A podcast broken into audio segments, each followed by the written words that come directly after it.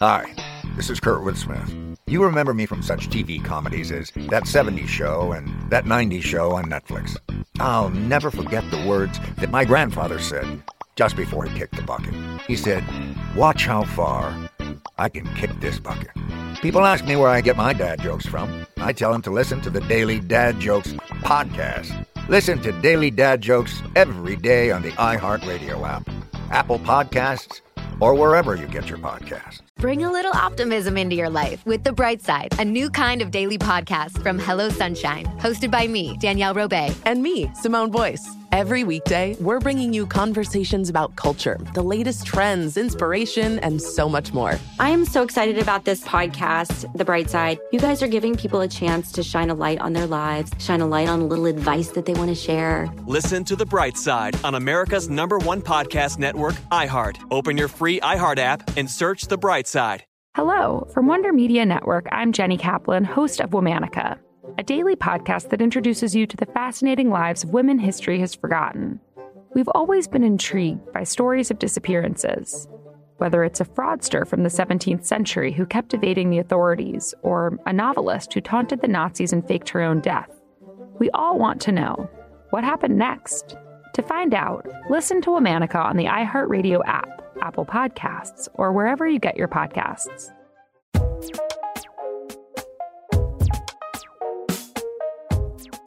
So, you ever read an entire book and not really get what it's about? I bring that up for no real reason, because this week on Popcorn Book Club, we're taking in some screen time with the film adaptation of Daphne du Maurier's Rebecca. Last week, we talked about Alfred Hitchcock's 1940 film, and now we're moving on to the brand new Netflix version and we have some notes. Like it turned into a caper in the third act, and you're like, she just Ocean's Eight like this entire like last half of this movie. It didn't make. I was like, what are you trying to do? That's offensive to Ocean's Eight. Ocean's Eight is a masterpiece. Welcome back to Popcorn Book Club. Dana Schwartz here, joined as always by Karama Dankwa, Tien Tran, Melissa Hunter, and Jennifer Wright. Today we are continuing our uh, Rebecca discourse. I was trying to combine those words for a second in my head before I said it, and then bailed immediately. Rebecca uh, horse? No, that's Rebecca bad horse. too. That's mm. not bad. We're continuing our conversation about Rebecca and the adaptations there within. This time focusing on the 2020 Netflix adaptation that was literally just released the day before we're recording this starring Lily James and Armie Hammer. Before, no judgment to everyone involved because it did just release yesterday. Did we all get a chance to watch it? Yes. yes. Oh, yeah. Oh, yeah. Oh, um, baby. Yeah. Is everyone ready to have a party where we slowly chant Rebecca? Oh God! and burn, burn subtext in the fires of Manderley. What a choice! Uh, Okay, so first of all, we should say that if you worked on this, um, I'm sure you worked really hard, and it's really hard to get anything made. And yes. you, the costumes were beautiful, and you should be Yes. proud of yourself. And I bet your mom is proud of you too. Yes. Yes. And, So- Kristin, and Kristin Scott Thomas, you are a treasure. Oh, just Incredible. glorious. Just make Costume Yeah. designer Julian Day, you killed it. You did a Killed great job. You Gorgeous. had So some good beautiful. threads. Yeah. Screenwriter Jane Goldman, I've really enjoyed a lot of her work before. She wrote the screenplay on Stardust and These Kick-Ass, are a, which I a really lot liked. of caveats. So now that we've said that, It's really hard to make something good. I know. I It's hard to make anything. It's hard to get anything made. That said, it's That's incredible that anything is ever good, honestly. That a Yeah. movie or television show is ever good is an actual miracle. That is really real. Thinking about all the people that have to touch it and that everyone, That is like true. all the Yeah. gatekeepers, that is so real. Mm-hmm. Mm-hmm. so we uh, thought it was that- bad in case that you couldn't tell. we all hated it. Wow, we really did. I I laughed the whole time. I had a I had a great time. It was amazing. I, I did have a not- Manderley ball with it, you know? Yeah, I didn't realize how bad it was until the ball scene. I was like, well, this is not gripping me. I am very bored. But like the costumes are nice. I'm enjoying like all of this, you know, English countryside. And then they get to the ball scene where everybody in costume gathers around her for no apparent reason that I can understand. I don't think she's on like a hallucinogenic trip, although it feels that way. And they all just scream Rebecca's name over and over, it also- like you do at a like- party. It felt like a, a non-commitment to a surreal scene. Like Yes. they're like dip like it's someone who tries to do like it almost feels like you're at a ball and there's like a circle and there's a dance circle and you go in the middle and you start to do like some kind of weird dance and then you immediately bail. You know, that's what the the whole sequence felt like.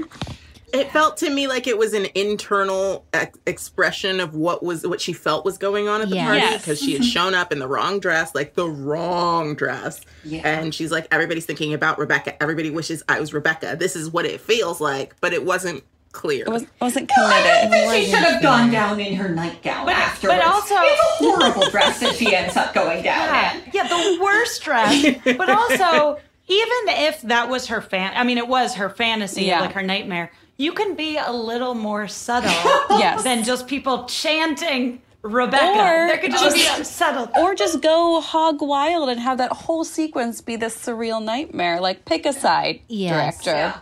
Yeah. My overall review of this movie is that it felt like a two hour Dior perfume commercial yes. Oh, yes. That is good. with these like gorgeous models and in beautiful costumes in this beautiful house. And uh, that's it. Yeah, well, okay, I, started watching it. They're the same age. I kept watching Yeah. it, and I was like, "What They a are. nice romance between this age-appropriate couple that's just obviously attracted to each other because they're comparable levels of attractiveness." that you know karama you had brought up before your ideas with the the prologue and like how it mm-hmm. affects the book. I will say this movie's problem to me It was everything? like you said yes. But for the first the ending is a nightmare and we'll get to that. But mm-hmm. at the beginning we get the prologue mm-hmm. but there's no tension. There what's what's scary about the prologue and like even the scene of them in the hotel is like that's their prison cell. That's their punishment for killing this woman and getting away from it they live now in shitty hotels being boring with each other. Mm-hmm. And there's like a sense of dread. And so you go into this fantasy knowing that there's a sense of dread that something's going to go wrong and they're going to be trapped together. But this we don't get that. And so it's like here's a pretty girl and she meets a handsome guy who's nice to her and they have a really nice romantic time on the beach. I mean He's relatively. medium nice. Medium He's medium nice. nice. He's But nicer he's so than he much is in the nicer. book. Like Nicer so than much the nicer. book. so much nicer than than, Laurence. Olivier, and like they make him charming on purpose, and there's no tension, and like she's immediately okay standing up to Mrs. Danvers and like being outspoken, like. There's no dread. It's just like you said, like Melissa, like a perfume ad. It's just like flat. Yeah, I think its And- problem too is that it tried to do two like it tried to be two different movies. It tried to be like a weird rom com because there's like a meet cute, she's clumsy, they fall in love at the end, um, and it also tried to be like this thriller. And then also then a detective movie at the end where she's like running through the doctor's office trying to figure like it turned into a caper in the third act and you're like she just Ocean's 8 like this entire like last half of this movie it didn't make I was like what are you trying to do That's offensive to feel like- Ocean's Eight. Ocean's Eight is a masterpiece. But it, Ocean's Okay, Eight is disagree, but- Ocean's Eight all the way through, you know? Ocean's Yeah. Eight commits to being Ocean's Eight. Yes. Yeah. Yes. I will say the thing to me that felt wrong is by trying to make this movie like feministy girl power. Like they were like, oh, she won't be such a wallflower. Like she'll have agency in the They third completely act. get rid of the whole book. Yes, Yes, they they absolutely both- get it. yeah Like, undid How- the whole book and also made it more sexist How is by it- yeah. not doing Yes. the themes of the book. How is the book more feminist 80 years ago than this movie is? Melissa, girl power is a girl sneaking into a doctor's office for her man. Yeah, no, Girl well, power I- is getting to drive your convertible on the cliffs. As soon as she got in the driver's seat, he I was like, this movie is totally different. If Maxim is giving her the keys to the car, like, Yeah. come on. Yeah. He loves her because she's like a child and an innocent that hasn't been corrupted by the world. He doesn't want her driving the car. No. No. No. Um, He wants her because he can control her because she's subdued. Like Rebecca was un- untamable. Well, I think so much of the book is uh, about um, whether or not women can maintain their identity in marriage. And uh, Rebecca can by floating all the rules about marriage. And Mrs. De Winter never even gets a name. Like, she can't. She is completely a prisoner of her marriage. I just have to say, I felt like at every turn, they completely shifted the female characters and made them somehow worse. Uh, except for Mrs. Danvers. I feel like Mrs. it. Danvers Mhm. was the most consistent in terms of from the book to this film adaptation. Yes. Less gay, annoying, Definitely but less gay. Yeah. still the most consistent. Like I felt like Mrs. Van Hopper in the book and even in the 1940s movie, she was an unpleasant person, but she was unpleasant in a normal way. Yeah. yes. And Yes. this movie was just like she was literally a monster lady. Like it was I'll- the book was the book was funny because she was unpleasant in a relatable way Yeah. and the book is very funny because like people act in ways that people actually act mm-hmm. and this was like it it was like written as if an alien had never heard a joke before like Yeah, Ann Dowd in a different movie, I would have loved this performance that Ann Dowd gave because she was just eat, chewing up the furniture. It's like you you go go to eleven, Ann Dowd. Yeah. But then it's like then it's like oops, surprise, we we we directed a completely different movie outside of you. Uh, yeah. But I will say that I will watch. I would watch Ann Dowd have the flu for like an hour and a half. she was so funny being sick, just like oh. I'm sorry, Can what was she like? Uh-huh. that that drool that was like when they did the close up of the drool, I gasped. That's the like Very- light body uh. horror. Going back to Karama, what you were saying about Danvers, I totally agree. She was amazing. What I didn't like that they made her do at the end is say all of the subtext in a monologue. Her monologue Yeah. at the end was literally the chanting Rebecca of speeches where she's like, I had to burn it down. It was our place, Yeah. mine and Rebecca's, that I care about. I couldn't let you have it. It's like, just, And you don't her- have to say it. And then her jumping We off know at the he end doesn't need to commit suicide. I don't see Danvers as being suicidal. Me That neither. was she also weird. could you just you could have just seen that shot if that was the choice that I decided to make and you could understand like you don't need to say a goddamn word Yeah, I didn't love the trying to convince her not to kill herself when all you've done is be at odds with each other. Like Mrs. De Winter wants her to die. Like I just I didn't buy Girl it. power. See, that's Women what helping like- women. the women helping women scene felt very rom com to me. They were like, "Here's a montage of party planning, and we're on the same team." Can you believe? oh my god that was Oh god. I actually uh. kind of liked the party planning we're on the same page part because I knew that it was fake for Mrs. Danvers. and I was yeah. kind of like, oh, okay, this is like when Regina George says, oh my gosh, I love that skirt. Where did you get it?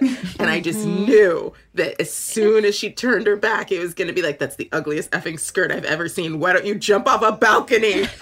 I have a question, and I wasn't sure about this, and so I'm asking you as like smart TV writing people. They made a choice of change from the book that seems sort of minor, which is that Danvers fed the dress idea through the servant, and I was liked like, that. Okay, but here's the thing.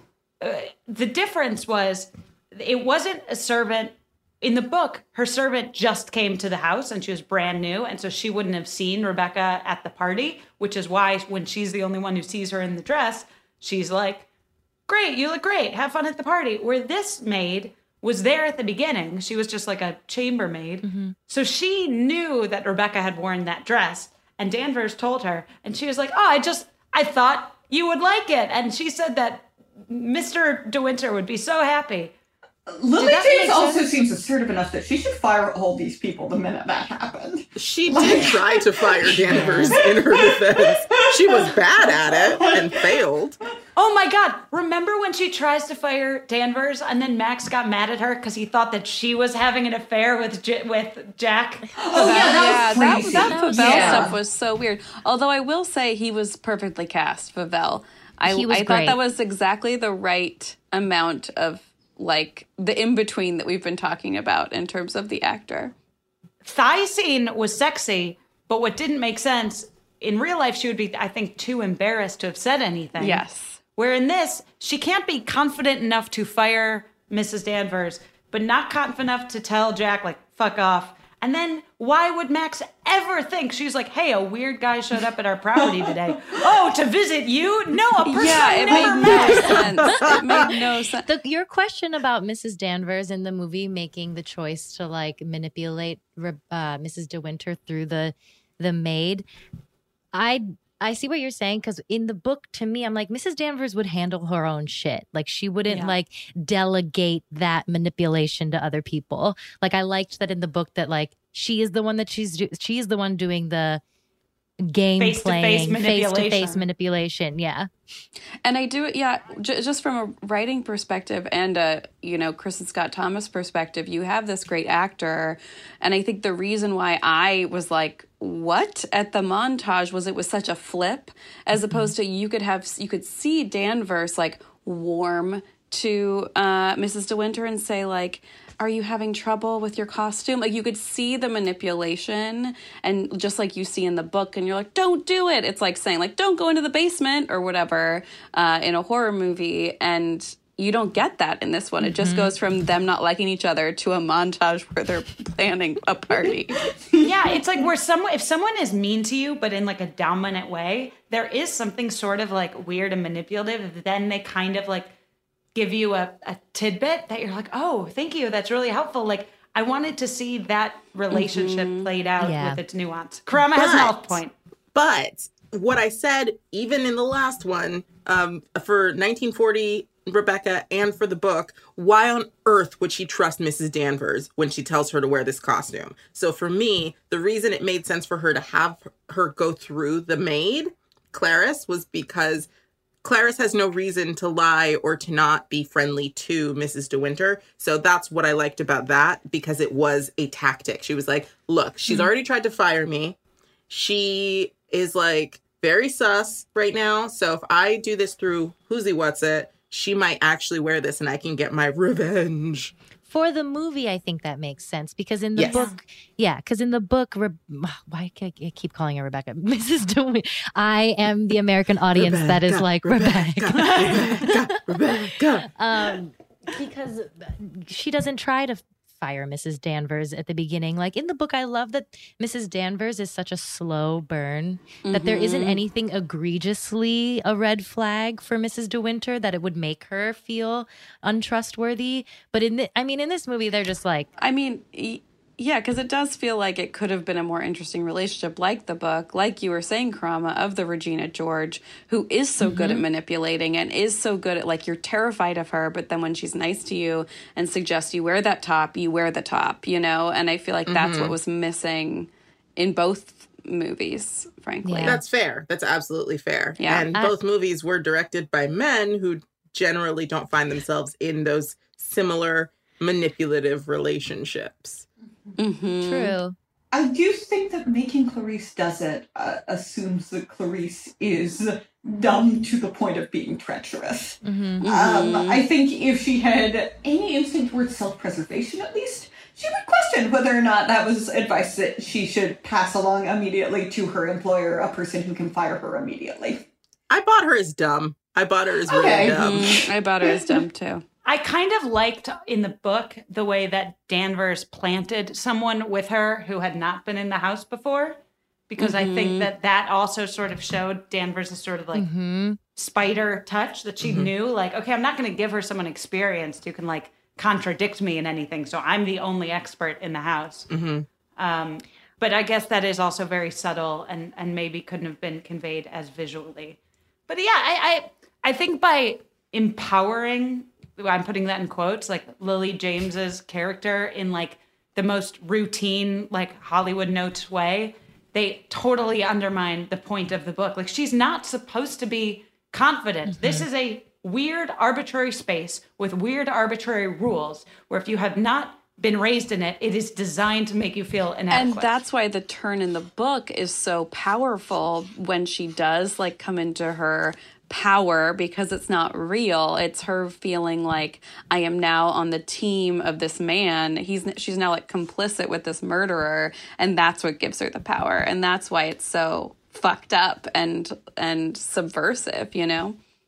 she can only be she can only get her power like like Jennifer said by like totally subsuming her identity to her mm-hmm. husband. Yeah. She is, a- I- she is just an accomplice.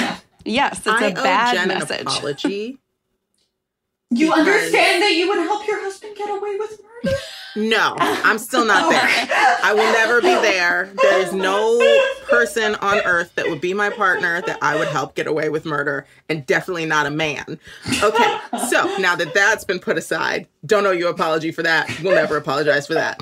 What I do owe you an apology for is you were like, I think it's important that we never see Rebecca, and I was like, no, I want a dame named Rebecca, and then they they gave me the exact thing that I wanted. And I was like, mm, I didn't like that one bit. No, I didn't like that at No, I did not care for Rebecca. it. Yeah. I hated like, it. for her to be in a it. red dress. It's like, come on, can you be more predictable? Like, Yeah. Perfume ad. Right, it is a Total perfume perfume ad. ad. Okay. That's- mhm. the vibe that I got was like, you know how when in the You Belong With Me music video by Taylor Swift, the villain, like the girl that the boy is dating, is Taylor Swift but with brown hair.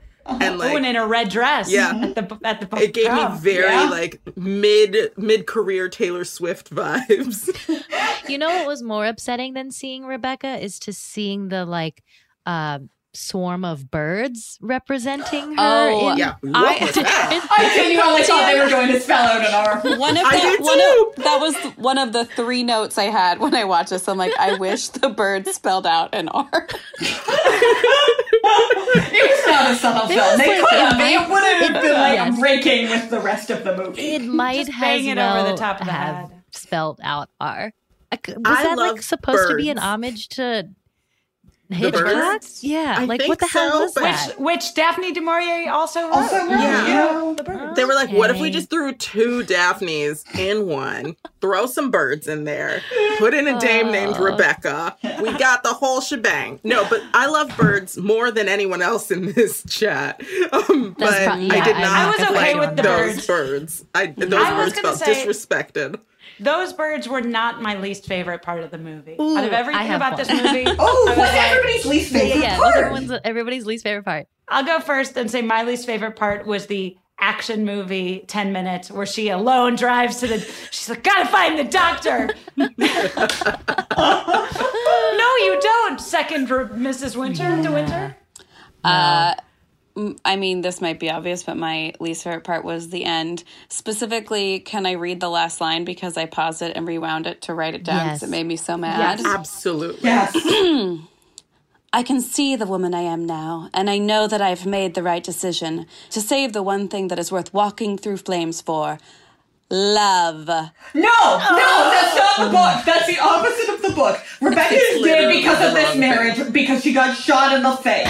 Do you see how I say love in all? Oh my god! I mean, it's not even an ending. question mark. It's not even an ending for this weird movie that they put together. No. Like they didn't set that up at all.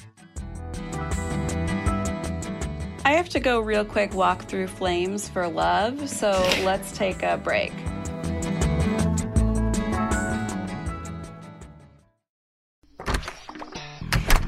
Hey guys, I'm home.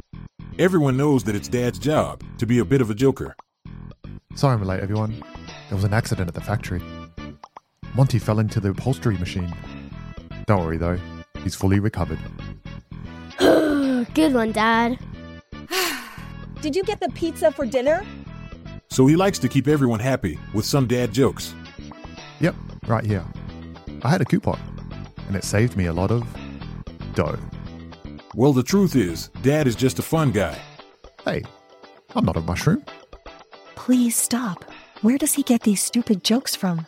He listens to the Daily Dad Jokes podcast. Oh, great. More dad jokes for me. We've delivered over 15,000 jokes to over 3 million listeners, and man, the postage fees are killing us. Listen to the Daily Dad Jokes podcast every day on the iHeartRadio app, Apple Podcasts, or wherever you get your podcasts.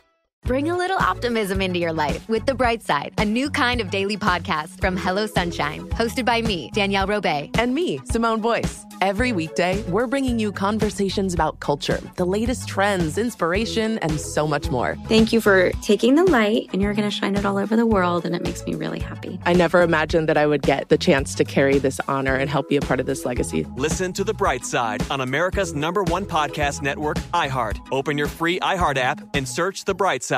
Imagine you ask two people the same exact set of seven questions. I'm Minnie Driver, and this was the idea I set out to explore in my podcast, Minnie Questions. This year, we bring a whole new group of guests to answer the same seven questions, including actress and star of the mega hit sitcom Friends, Courteney Cox. You can't go around it, so you just go through it. This is a roadblock. It's gonna catch you down the road. Go through it, deal with it. Comedian, writer, and star of the series Catastrophe, Rob Delaney. I shouldn't feel guilty about my son's death. He died of a brain tumor. It's part of what happens when your kid dies. Intellectually, you'll understand that it's not your fault, but you'll still feel guilty. Alt rock icon, Liz Phair. That personal disaster wrote Guyville. So everything comes out of a dead end. And many, many more. Join me on season three of Minnie Questions on the iHeartRadio app, Apple Podcasts, or wherever you get your favorite podcasts. Seven questions, limitless answers. Okay, we're back with Popcorn Book Club. Armie Hammer as Maxim was the most boring thing I've ever seen. He's like a non-entity in this movie. Like when he was not on screen, I forgot he existed. Yes, one hundred Wait, percent. I have to say a thing that I said about Armie Hammer. Before this movie came out, I told someone, I said the words, I feel as sorry for uh, Armie Hammer as you can for a conventionally attractive, wealthy male movie star because Hollywood has been trying to make him a star and it just doesn't take. And then I watched this movie and I thought, maybe he just doesn't have it. I think it would have been a great Jack Favell. I he's exactly who I imagined when I imagined Jack Favell being like a little a little puffy. Like was like unbelievably attractive ten years ago, but now like he's a little bit puffy and like Did maybe he- drinks a little bit too much. He'd be perfect for that. Did he have a take on this character at all? Stiff man.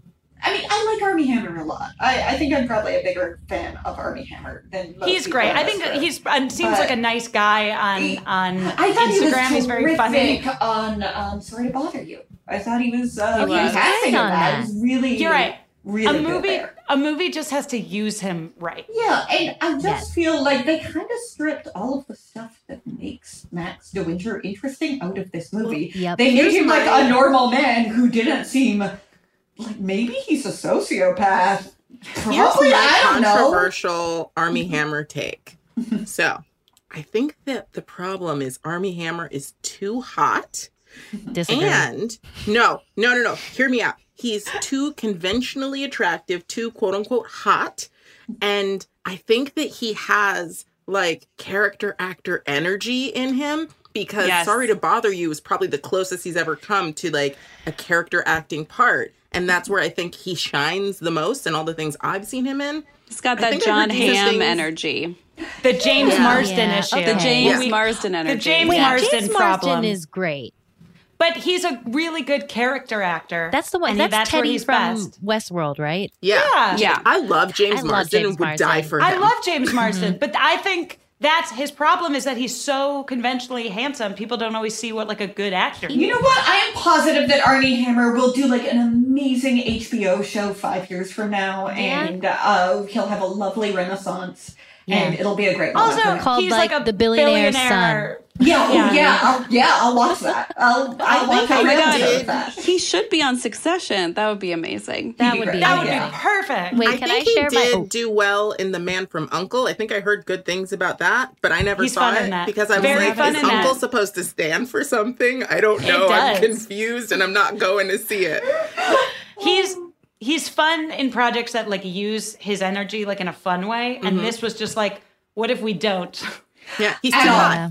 Well, He's too hot. I mean, in the context of the script, could anybody be used well? And that's what I felt like Yeah. with both her, him and Lily James, who I've seen both do good work, but that's what it fe- felt like a perfume ad because they just felt like pretty models that were just told to sort of it just all felt very stilted from the writing to the acting to the directing. Like it was just, it felt like people just going through the motions of what a movie should be. Mm-hmm. Like what you were saying about the fact that like everything that made Maxim an active part of this original story is stripped away from the movie.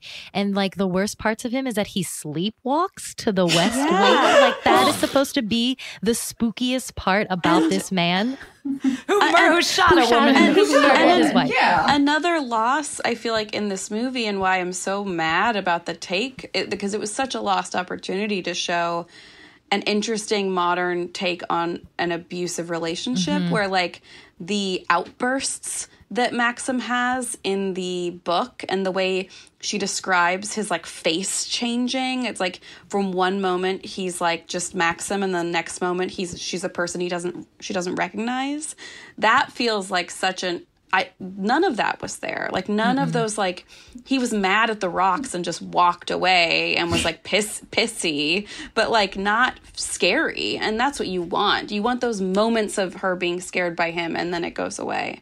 I think And it also you- feeds into why she's attracted to him in the book. Yes. Like, I Mhm. don't want a murder daddy myself, but I think it is want a recognizable that some women want a murder daddy, and that is an archetype of man that can be like very attractive in part because they have these volatile mood swings, um, and that is gone.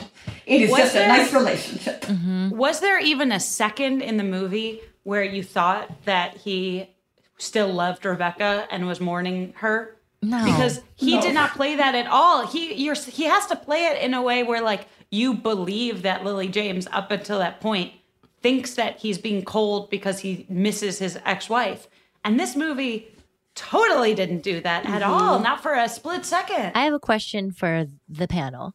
Um, that my least favorite moment in this movie also c- connects to that.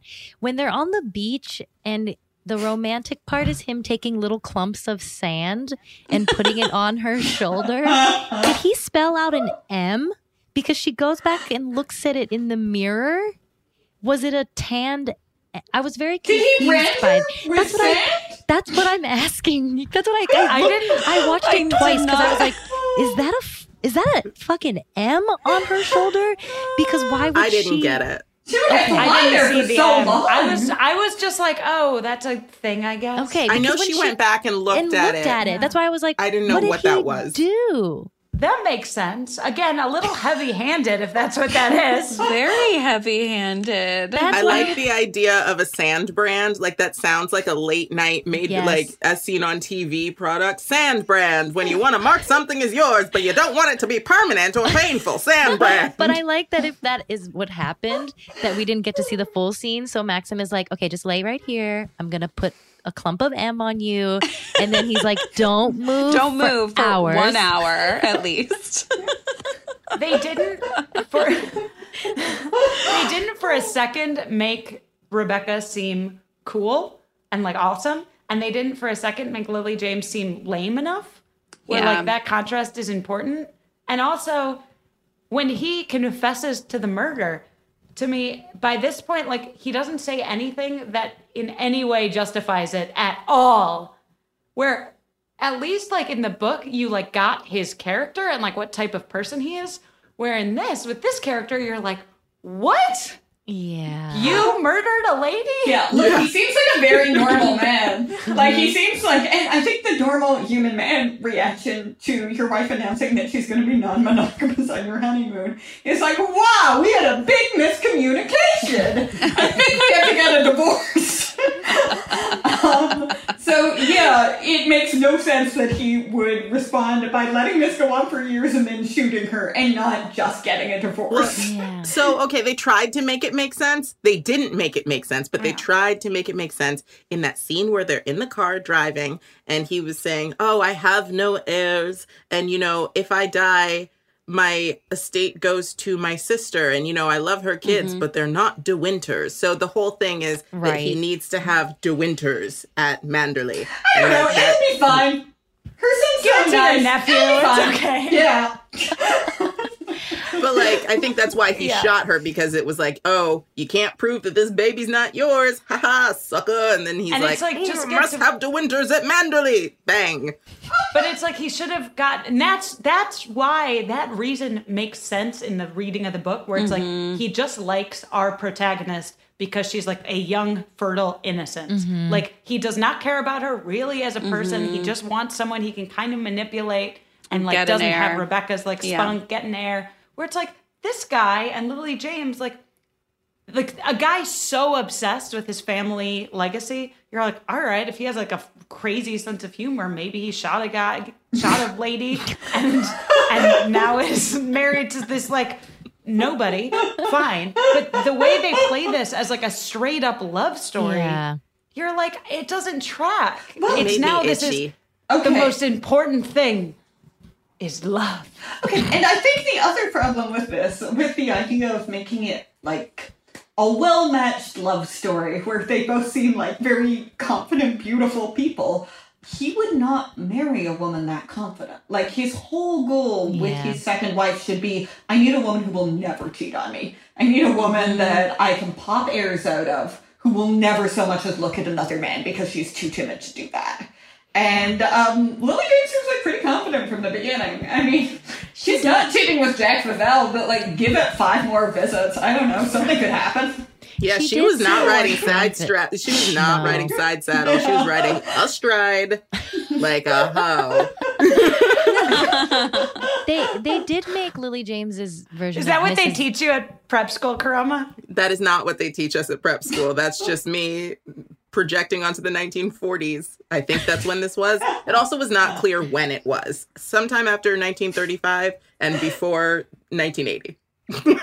Anyway, Tien, sorry. No, I was just gonna say it. They they did make Lily James's character stronger, but also they made her really weepy in ways that didn't feel like her her naivete from the book was never it never felt like that it felt more like her being insecure and more internal and it would like she would have these flights of fancy that would never take her to like full on almost being in tears at every single like conf- conflicted scene Lily like i was like I mean, "Ugh." to be fair, she did not tears. have a boss in the book who was constantly screaming insults true. about That's her true. to a large group of women while she cried in the bathroom.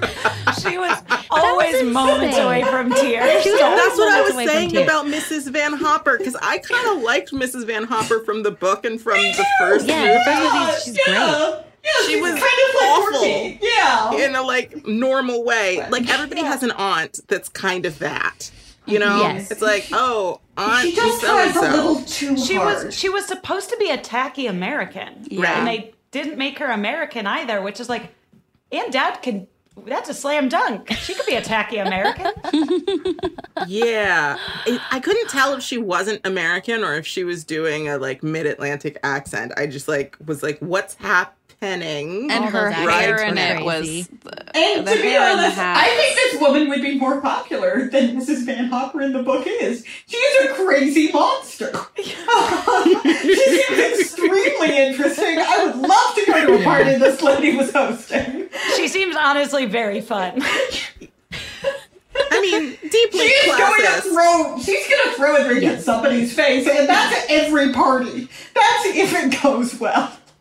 I do She- love people throwing drinks in people's faces. I just want to see it happen. Um, and I feel like if I met this lady on vacation, she, she would make sure it happened, and probably the drink would be thrown at me. I I, would didn't accept feel- that. I didn't feel like Lily James was like helpless enough, which she sort of mm-hmm. needs to be to mm-hmm. need to leech her identity onto this guy.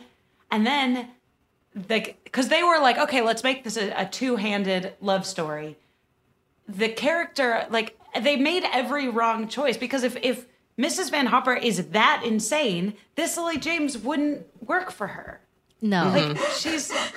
also they made they made her. her clumsy like Oh, they, hate they made a choice rom com star. like a rom-com, Rom-com. clumsy person just like dropping stuff the the beginning of the scene where you're supposed to that whole monologue where she's like I don't really know much. I haven't seen the world. And she like walks in front of a group photo. I'm like, yeah, you're dumb for doing that, but like you should know better than that. she's and she's like having conversations. Yeah. with Maxim where it's like she's very outspoken and yeah. I, I think the part where I was like, oh no, and it ever I knew it was gonna be bad was when she was like she talks about like some plant that she knows about and it's like, Oh, Oh, you yeah. know a lot of things like, Oh, I read a lot about it in books, but I've never seen the world and I'm like, Oh no. you just Can said that out say- loud in a movie. can we also say get being delivered a plate of bad cold ham and being too embarrassed to say anything is way funnier and more relatable than being banned from the terrace. Yes. Or for Yeah. accidentally ordering oysters in the morning. Yo, Like, I actually I really would liked do that. accidentally I thought that was ordered, funny. ordered oysters Oh, for yeah. breakfast. I was like, I I'd like do that that too. I would do that Did she today. Did she order 12, 12 eggs Oysters. though? No, No, she, she ordered ordered, oysters because she's she ordered lady. some oysters, a no, dozen. No, no. Yeah, I just I thought I know she was trying to say some eggs, right? No. What was she she just was repeating what the fancy lady had said with no Got it. context and no understanding of what the food was, which Oh, also is insane to me because like I like to know what I'm putting in my body before I ask for it. So like I don't know, I would order a food I knew about and I would be a tacky American and be like, "What does this mean?"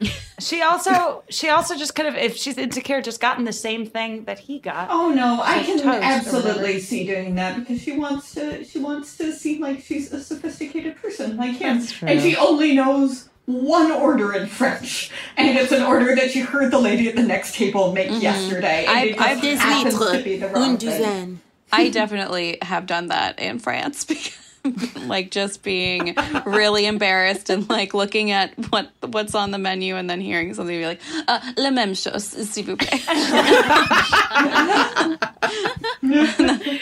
My least favorite thing is actually very minor, but it bothered me a lot. Is that the dog was not as cute as the 1940s version dog?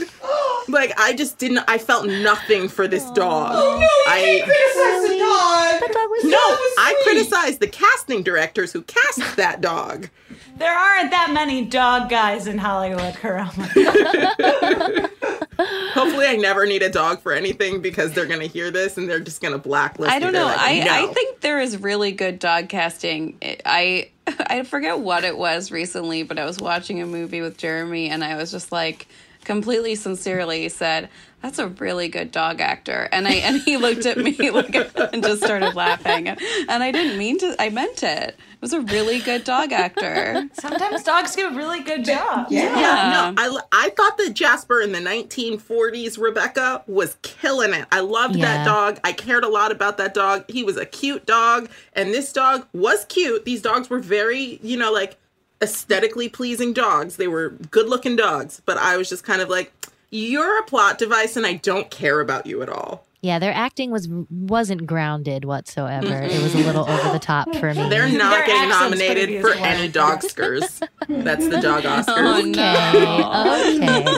Oh no. okay, okay. Neither neither movie did this, and I understand because it might not like communicate well visually. But a thing that I realized I missed about the book was something that I like feel like not many has not been portrayed to me in book or film or television, and yet it's a feeling I find very relatable. The feeling of like being in a big house and now it's morning and like being very bored and like you can't mm. do anything. She just like doesn't know where anything is, and her husband is gone, and Mrs. Danvers is taking care of anything, everything, and she's just like, well, what do I do now? Like, I like that, and I think that would be difficult to convey on screen, but would be good. Does that bother you? I love that. Um, No, but that that anxiety, I, will read that a like book, nervousness. Dana. Like, no, no, no. I'll- but you're not. You're not in your home. You're, not, in your home. No, that's you're in. A, a str- you're in some. It's like waking Yeah, up I- before I- uh, before your friend at a sleepover. Yeah, I've never been bothered by country house weekends. I find it an incredibly enjoyable Okay. Jennifer, I'm that sorry, is is the that- Rebecca. thing you've ever said. Country house weekends, plural. That's a thing Country you know. house weekends. I was about wow. Jen. I was about to say, well, you know, I think that you're a little more comfortable around immense wealth than some of us, but I think you took care of that. Oh my God, Country House Weekends. I love that Country magazine. I've been subscribing for years now.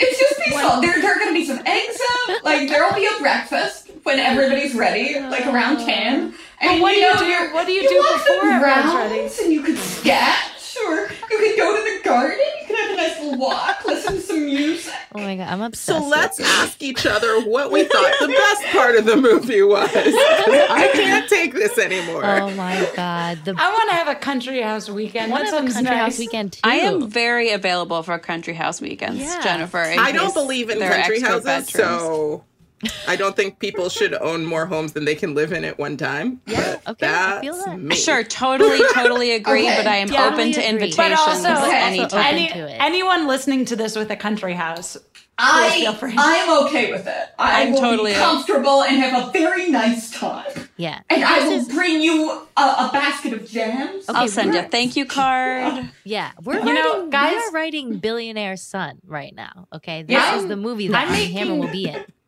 bottles of homemade vanilla. I'm Oh, homey that's as so fuck right now. Nice. If you invite me to your country home weekend, I'll bring you homemade vanilla with a card. You literally cannot stomach this country home weekend conversation anymore. Okay, what is our what is All right, Okay, so favorite I will say that my favorite part of this movie was Rebecca's uh, weird beach shack. It seemed really fun. It seemed like she had some good times there. There were like a lot of empty champagne bottles scattered around, interesting weavings, um, nice blankets. Like she had some weird paintings there that like clearly didn't fit in the main house. Seemed like a fun place. I bet I bet she had good times there. I liked it. I liked the cottagecore, goblin core vibe of Yeah. Rebecca's weird little beach shack.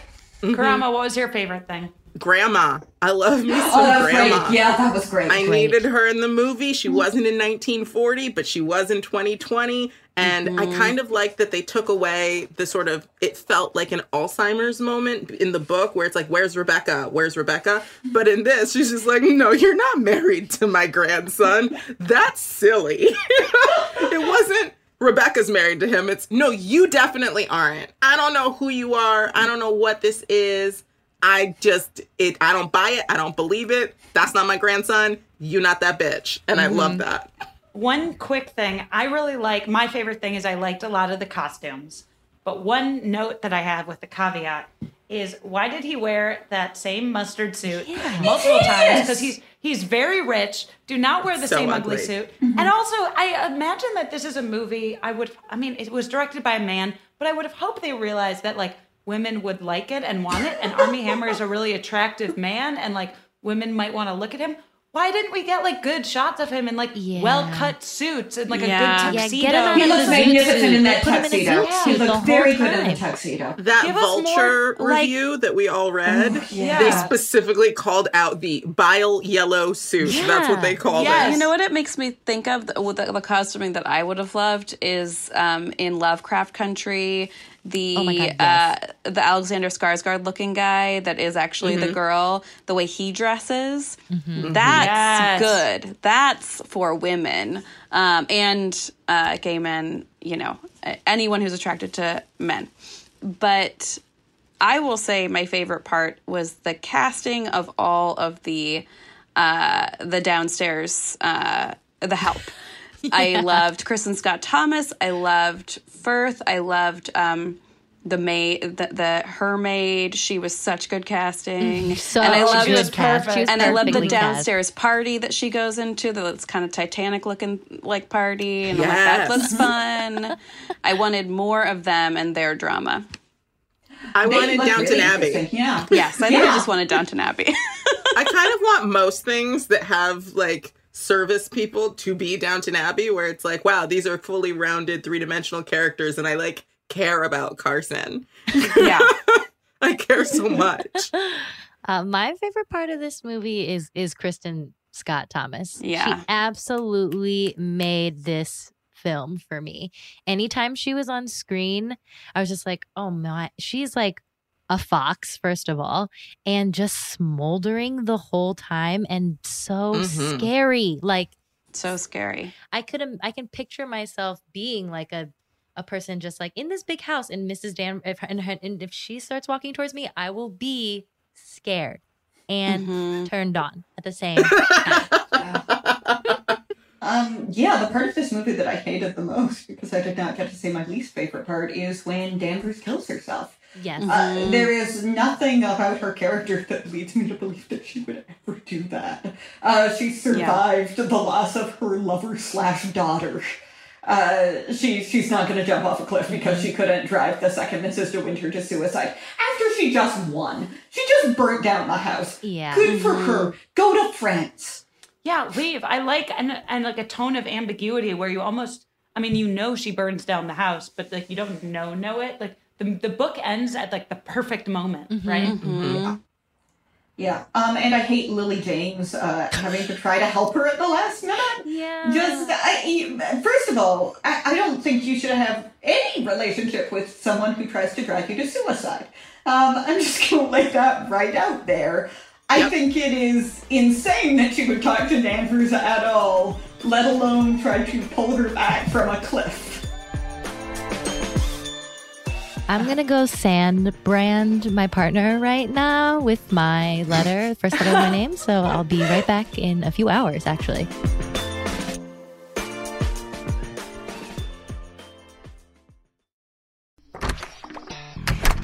Hey guys, I'm home. Everyone knows that it's Dad's job to be a bit of a joker. Sorry I'm late, everyone. There was an accident at the factory. Monty fell into the upholstery machine. Don't worry though, he's fully recovered. Good one, Dad. Did you get the pizza for dinner? So he likes to keep everyone happy with some dad jokes. Yep, right here. I had a coupon, and it saved me a lot of dough. Well, the truth is, Dad is just a fun guy. Hey, I'm not a mushroom. Please stop. Where does he get these stupid jokes from? He listens to the Daily Dad Jokes podcast. Oh, great. More dad jokes for me. We've delivered over 15,000 jokes to over 3 million listeners, and man, the postage fees are killing us. Listen to the Daily Dad Jokes podcast every day on the iHeartRadio app, Apple Podcasts, or wherever you get your podcasts. Bring a little optimism into your life with The Bright Side, a new kind of daily podcast from Hello Sunshine, hosted by me, Danielle Robay. And me, Simone Boyce. Every weekday, we're bringing you conversations about culture, the latest trends, inspiration, and so much more. Thank you for taking the light, and you're going to shine it all over the world, and it makes me really happy. I never imagined that I would get the chance to carry this honor and help be a part of this legacy. Listen to The Bright Side on America's number one podcast network, iHeart. Open your free iHeart app and search The Bright Side. Imagine you ask two people the same exact set of seven questions. I'm Minnie Driver, and this was the idea I set out to explore in my podcast, Minnie Questions. This year, we bring a whole new group of guests to answer the same seven questions, including actress and star of the mega hit sitcom Friends, Courteney Cox, You can't go around it, so you just go through it. This is a roadblock. It's gonna catch you down the road. Go through it. Deal with it. comedian, writer, and star of the series Catastrophe, Rob Delaney. I shouldn't feel guilty about my son's death. He died of a brain tumor. It's part of what happens when your kid dies. Intellectually, you'll understand that it's not your fault, but you'll still feel guilty. alt rock icon, Liz Phair, That personal disaster wrote Guyville. So everything comes out of a dead end. and many, many more. Join me on season three of Minnie Questions on the iHeartRadio app, Apple Podcasts, or wherever you get your favorite podcasts. Seven questions, limitless answers.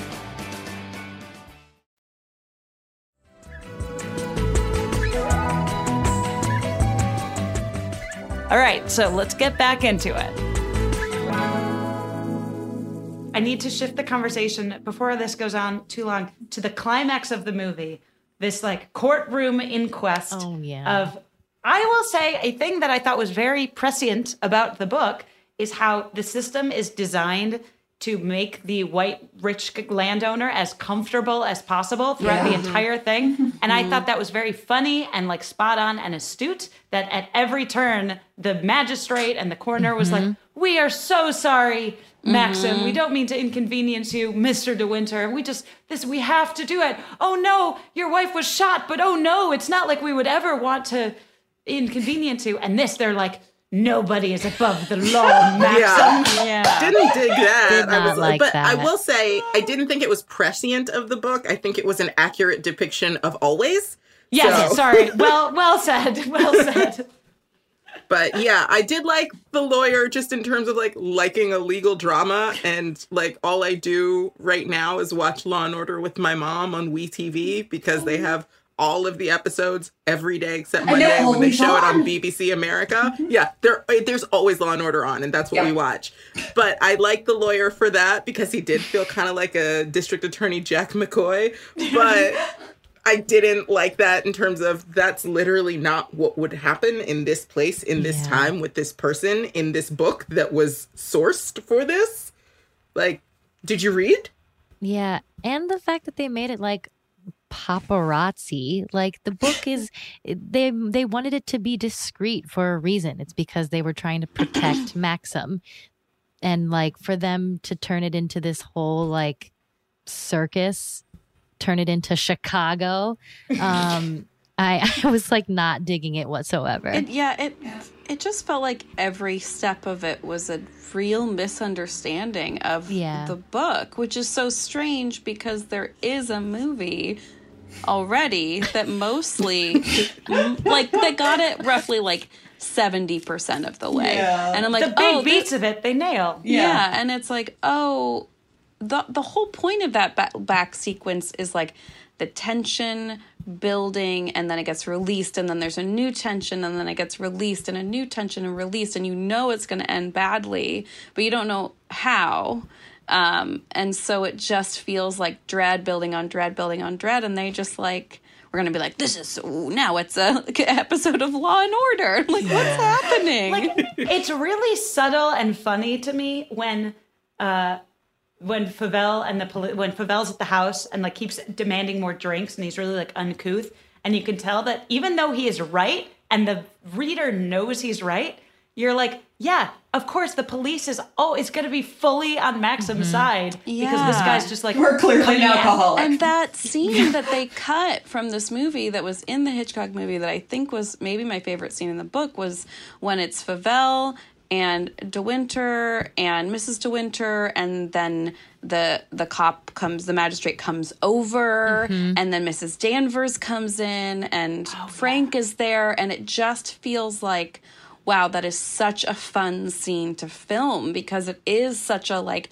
building and there's so many people and they're all just there's like little furtive glances going back and forth and it's just like that feels fun and cinematic and they're just like who knows nah. what mm-hmm. who's going to reveal what Yeah, I also owe an apology to Alfred Hitchcock because I feel like I now appreciate the artistry of Rebecca Yeah. 1940. Yeah. It was a much better movie than I gave it credit for last week, and I retract some of my statements. I won't I say which ones you can guess. it's hard to make a good Rebecca adaptation. I think we've learned. And good job, Alfred Hitchcock. Congratulations on your Best Picture Oscar. this this movie did a better job of what we had talked about that was missing from the Hitchcock film was just like the little hints of Rebecca in in the you know the handkerchief and in the in the hairbrush like those little moments Mhm. where she's constantly haunted or she's just her presence is there but she's not like running away in a red dress Mhm. but they like did both which i thought was totally unnecessary but they did do a better job of that just like how her ghost is there in the objects and like how the Yes. house is held and the handwriting was better oh my god yes Yes. the Love the handwriting was what i was Yeah. after yes 100% and it gorgeous I will say, after this movie, I Googled personalized stationery. It made me want to get stationery. Because of the big R, it was so pretty. I'm okay like, someone's on their way to country house weekend Oh my god. and, and we got, sorry, a glimpse of the flower room. She ran through the flower room. That's true. Yes. Yeah, that's fun. Yeah. I really like something that I think was in the book also because it was the R.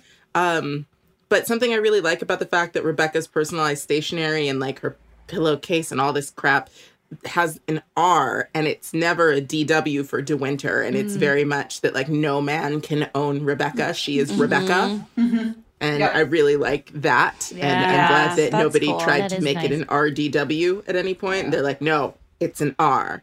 We're not Yeah. going to have a dame named Rebecca, except in this version they did. But you're going to see her in that pillowcase. It does make me really wish, though, that either I or my future husband had a last name with a D E at the front of it, because I think there's something very cool about an R. D E lowercase W, and I would love like an Mhm. M D E lowercase something. You can do I will- that. You, You can can change change your your name. name. Change your name. Yeah. My name could be Melissa, anything. Melissa Melissa DeHunter. Melissa You know, D'Arcy Carden, the actress from The Good Mm-hmm. Place, her name didn't have, she added that apostrophe. Oh. Yeah. I knew that. Oh, yeah. do- When she was like 15, you know how like every every child like changes their name to make it more interesting. Yeah. To Just added that. You can. Some of us can don't need to do that. D. Did you all like the part where she has that bad dream and she's walking in the hallway and she gets eaten by the flowers? I don't. What do you think, rule, Tien? What do as you a rule, think? I don't like any dream sequence. Almost Me all the neither. time. Yeah. Uh, I will say heavy-handed. the best dream sequence in cinematic history is the opening scene from Bring It On. End of story. Oh, well, yes. I'm not Yeah. taking any questions. Ooh, I need Yeah, to no, rewatch you're that. right.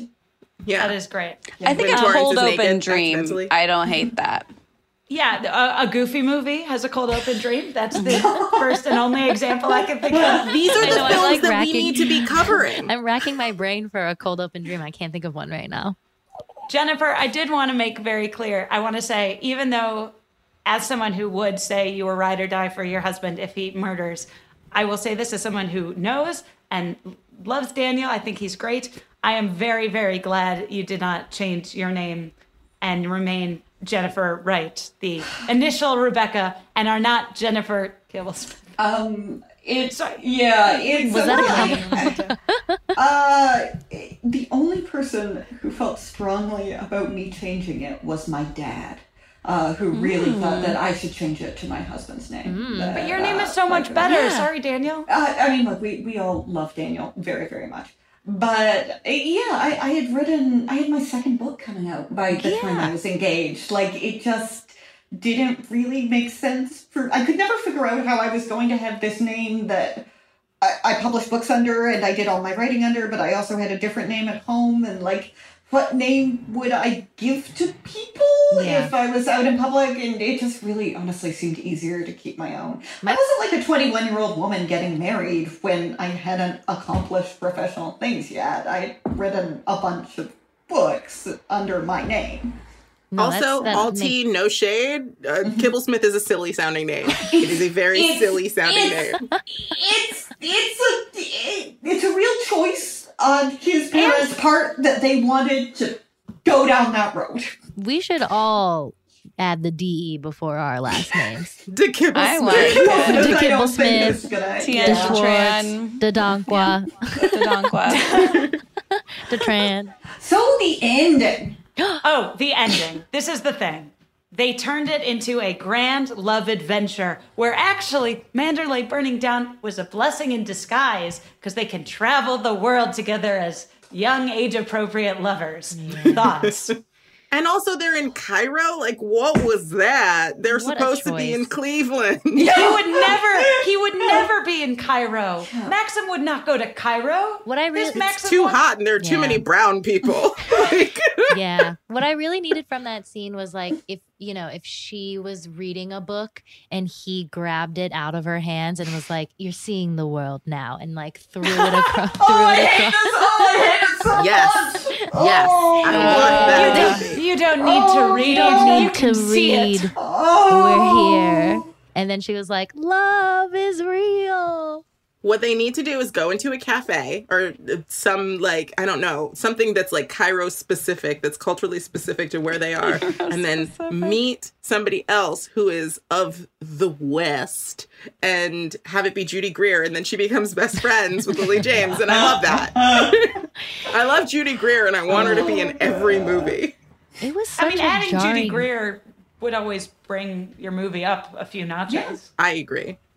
What a jarring way to end a movie that did not lead to that at all. No. It was it was odd. It was very odd and very uncomfortable. And I was like, wait, did I miss the whole point? Yes. Apparently, everything? the point is if you're super loyal to your husband, and you definitely put up with the fact that he shot his last wife, and you play detective for him, then you get to live happily ever after on a beautiful, all expense paid vacation around the world. The thing about the book Rebecca is the husband Maxim gaslit actively gaslights her the entire mm-hmm. time by not having a simple conversation and making her actively think for good reason that he is still tortured by the thought of and love for his first wife. He is a bad husband. And those that cannot be that plot is also not compatible with like and he's a Cairo adventure lover. Yeah, it's a it's a unhappy ending. It's intentionally Mm-hmm. like this woman like yeah, is gaslit the whole time and then she gets drawn in and then she's quote unquote in love, but we're so far along in the with and we understand who this man is and who she is that we know it's not real and that it's a trap and that it's bad. And now she's stuck with him forever. The other thing that really bothered dying. me about it was the choice of the narration in the beginning and the end because it felt like such a cheat, A. But B, if you're going to do it, then just have narration the whole fucking time. And because like then just let's be with her. Let's be with her and understand her point of view instead of it being like, so dear reader, like my dear audience, here's how the story ends. Like it just felt like a weird fairy tale ending. So what you're saying Mhm. is you wanted a Fleabag breaking of the fourth wall throughout the entire movie. I would love that. this was Phoebe I hope that Waller-Bridge. the people who wrote this movie listen to this. Oh, set aside I their hope pride for a second and take all of our good suggestions, like putting Judy Greer in there and breaking the fourth wall, and just redo the whole thing. Rebecca 2022. You know who I think would be a fun Maxim? Nicolas Cage. Just see Oh my he does. Just see what happens. Wild choice. No Rebecca script, just throw him in there. 2021 colon. Let's see what happens. the you know melissa when you were quoting the very last line i also love that this mrs de winter chose like we walked through fire. No, bitch, Like, you, no, you you went through didn't. murder. Murder is the thing that you are working through, And there not was a little fire. fire that they literally did not You walk did through. not they were not in through the it. house You when it was on walk through fire. The maids walked through fire. Yeah. Yeah. Her her active choice as a and I'm putting all this in quotes as a strong female protagonist at the end. Her frantic little drive to the doctors totally pointless because the second they open those Yeah. folders, they know she has cancer. If the movie really wanted to commit to that, it would be that she opened the things, saw that Rebecca was pregnant, and like destroys it, Didn't and burns it. Yeah. Yeah, At they didn't least that is committing to this choice. This is mm-hmm. like weird and passive, but that's like for Well, a different book. They're for a trying to movie. They're trying to make it, but have it both ways of like having it be. Oh yes, he did murder her, but also we love them for it. Like it's just like, what are they good or bad? Like, what are you trying to say? I have a question. Yes. a logistical question. All right. So, house burns down. Sad, sad, cry, cry. All the maids are out of work. What are they going to do? Set that aside for a second. Focus on the rich hot we don't care about them. They're not people. Focus on the rich hot protagonists. They have now gone to travel the world looking for a new permanent home together free from the specter of Rebecca. Okay, don't agree with that life choice, but understand it in the context of the film. But where is Mr. De Winter getting his money? Because my understanding was that he had generational wealth that was invested in the house and the estate, and mm-hmm. that all of the money came from, like, in Downton Abbey, how they have the estate and there are people that rent and there are farms and things like mm. that. Like, that's my understanding of estates based on Downton Abbey. How they travel into Cairo? Where'd they get Cairo money? I will say, based on my limited historical research or knowledge, actually those houses are often very, very expensive in upkeep. Oh, that's and if why you they are- all have to be public now. Yeah. And so that's like why they tore it. So actually, if you have generational wealth, mm-hmm. it's and you want to keep your generational wealth, those houses hemorrhage money. Where like actually it is mm. smarter to like burn it down or sell she it or get rid of it Yeah. and just have the money. So she did them a She favor them a because starting it, It's like like insurance. insurance. It's yeah. insurance I was going to say, did yeah. they get insurance money? yeah, someone arsoned it. Yeah. not them. Yeah. They weren't even there. Yeah, And they've got a gonna great move- alibi for them not doing the arson. Yeah, they didn't walk through fire, so you know. And then they're going to Yeah, move no. to Cleveland. Beautiful. Financially, it's a great decision for them. Those houses are huge money sucks and and actually like a drain on a wealthy family's income. Um yeah. Yeah, and now they're going to I guess be in Cairo even though the the whole point of Maxim de Winter, sorry, I'm ranting again, is that he is a boring bad guy who was provoked to murder his mm-hmm. wife and he is boring and wants a wife who will not challenge him in any way. And now, good for you, second Mrs. De Winter. You get to read to him in a beige hotel room. Yeah. Yeah. It's like a no exit sort of ending. Yeah, Yeah. Rebecca was literally killed, and now the second Mrs. De Winter is slowly dying for you know the mm-hmm. foreseeable future with her dull, dull husband in Adolfo. Who doesn't re- who doesn't love her? Mm-hmm. You are either literally or metaphorically Metaphorically murdered by the patriarch. Yes.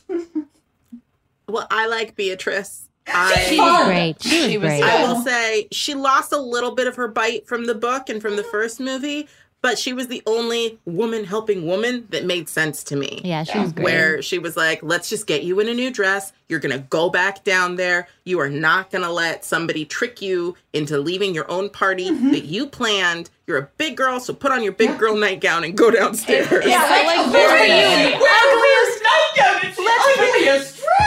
Let's put you in the ugliest fucking thing we've ever seen. It was a costume downstairs. party, so I think that they were like, uh, "It's it's ugly costume. She's ugly for her costume." It did feel very, um, very like girls in a bathroom, you know, like one of them is crying and it's like, all right, let's get that eyeliner fixed. And then you're just going to go out and fuck your ex-boyfriend. Who cares that who, who, he's, who he's with today, you know? Yeah, forget about Steve. Steve can go to hell. Oh. He can have a great time with Meredith. You're gonna have a great time with me. I just picked names No, out of a hat. I don't know who Steve and. Meredith are. feel like No, I yeah, very I easy off the tongue. love the immediate support network of drunk women in Yes, the the best. Yeah. And I, because we miss spent a lot of time ragging on the women supporting women of this film, and it's because it felt inauthentic and out of place, not because that idea is something we are against. Yeah, like yeah. I just, I think that that was the one instance Speak where for I felt like yourself, it almost worked. We We're support all we support enemies. a women supporting women montage if it's earned. Otherwise, get it out of our movie. Yeah. Um, well, you don't have to be friends with every single other woman you meet. Like you, That's you know, really You true. have to have stuff in common and shared experiences. And like usually they don't try to drive you to suicide, and then you've got to be their friend. So Yeah, if they're cold, imposing, monstrous bitches to you, you don't have to have a fun party montage. no, it's crazy that that happened. Yeah. A part of I love the feminism is not having, have, being forced to like every woman. Yes. Yeah. No, Yes. I and I think she should have stuck to her guns with firing Mrs. Danvers. She should have been like, you know what? It's very nice that you have this remorse now. Uh, take that to your new job. Yeah. Yeah. and I think honestly, it's an easy firing too. Um, like I, I I'm just have my own people. Like I have people I have a relationship with, and I really think that they're going to be able to run the house the way I I'm- see it being run.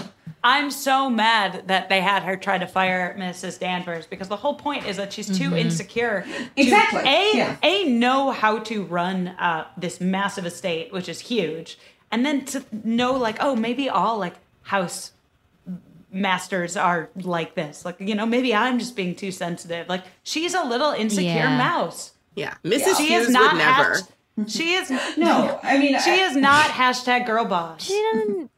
But yes, Karama. But she's never seen Downton Abbey, so she doesn't know. You, we don't know what year this takes place, so we actually do not know if she's never seen Downton Abbey. I think it would be great if there was a reveal at the end where they were like, "Here we are in 2004. We'll just pick up our cell phone."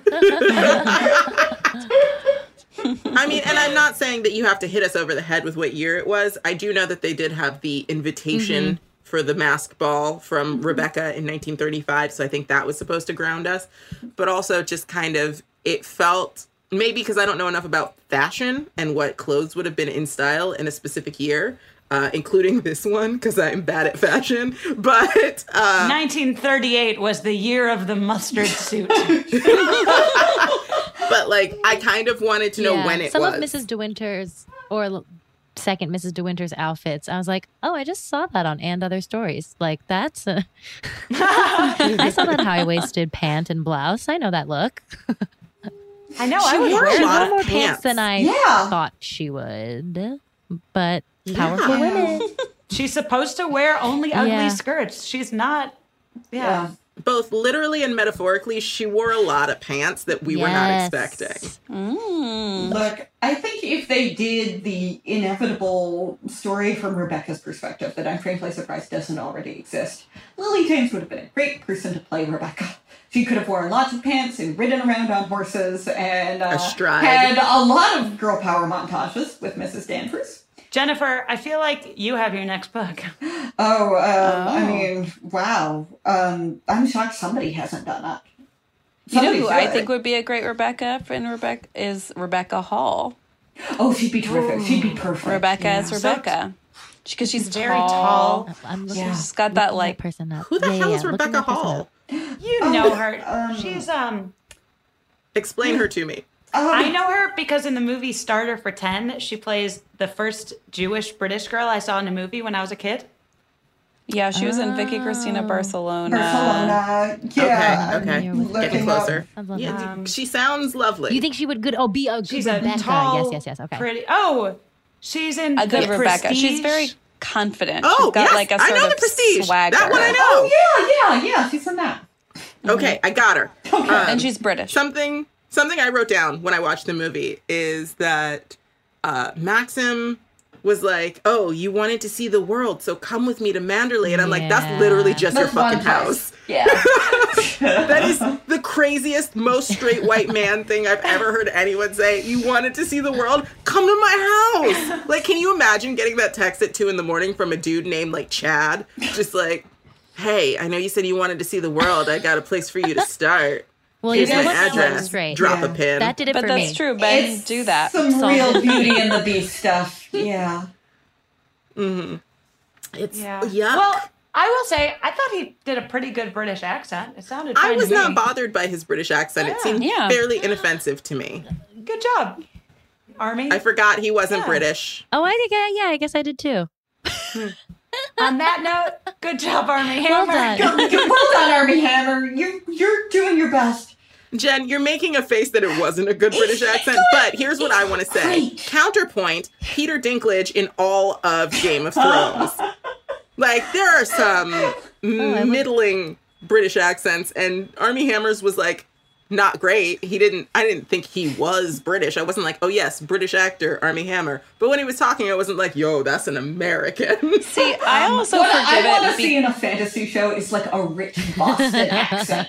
Wait, Melissa, I, Hey, there's fucking dragons over here. Melissa, what were you gonna say? well, I was gonna say I forgive a f- just fine uh, British accent from an American because we are constantly bombarded by British actors who went to fucking RADA who are like, I know how to do a Southern accent, no problem, and everyone's like, oh, wow, this wonderful British woman can do a s- accent from Georgia. It's perfect, and it's never You're perfect. right. It is hard to do accents. And they're like, "How dare you touch the RP?" when they when Americans try to do it. Like he was We can do it. fine. He did Yeah, okay. he did enough to like make make it not a problem in It the was the least offensive thing out of this very offensive movie.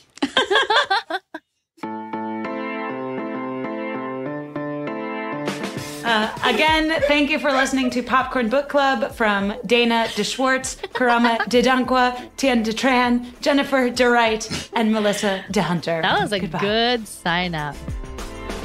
I'm Dana Schwartz, and you can find me on Twitter at Dana Schwartz with three Z's.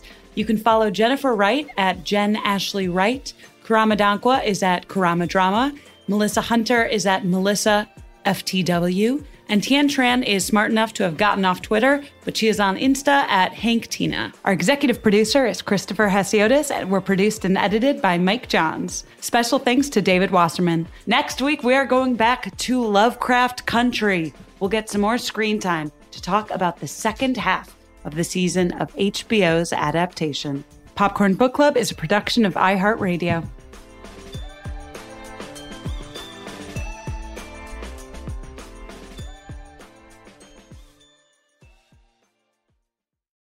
Hi, this is Kurtwood Smith.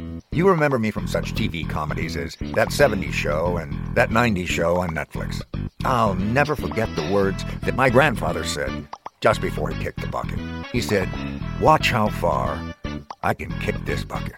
People ask me where I get my dad jokes from. I tell them to listen to the Daily Dad Jokes podcast. Listen to Daily Dad Jokes every day on the iHeartRadio app, Apple Podcasts, or wherever you get your podcasts. Bring a little optimism into your life with The Bright Side, a new kind of daily podcast from Hello Sunshine, hosted by me, Danielle Robay. And me, Simone Boyce. Every weekday, we're bringing you conversations about culture, the latest trends, inspiration, and so much more. I am so excited about this podcast, The Bright Side. You guys are giving people a chance to shine a light on their lives, shine a light on a little advice that they want to share. Listen to The Bright Side on America's number one podcast network, iHeart. Open your free iHeart app and search The Bright Side. Hello, from Wonder Media Network, I'm Jenny Kaplan, host of Womanica a daily podcast that introduces you to the fascinating lives of women history has forgotten. We've always been intrigued by stories of disappearances, whether it's a fraudster from the 17th century who kept evading the authorities, or a novelist who taunted the Nazis and faked her own death. We all want to know what happened next. To find out, listen to Womanica on the iHeartRadio app, Apple Podcasts, or wherever you get your podcasts.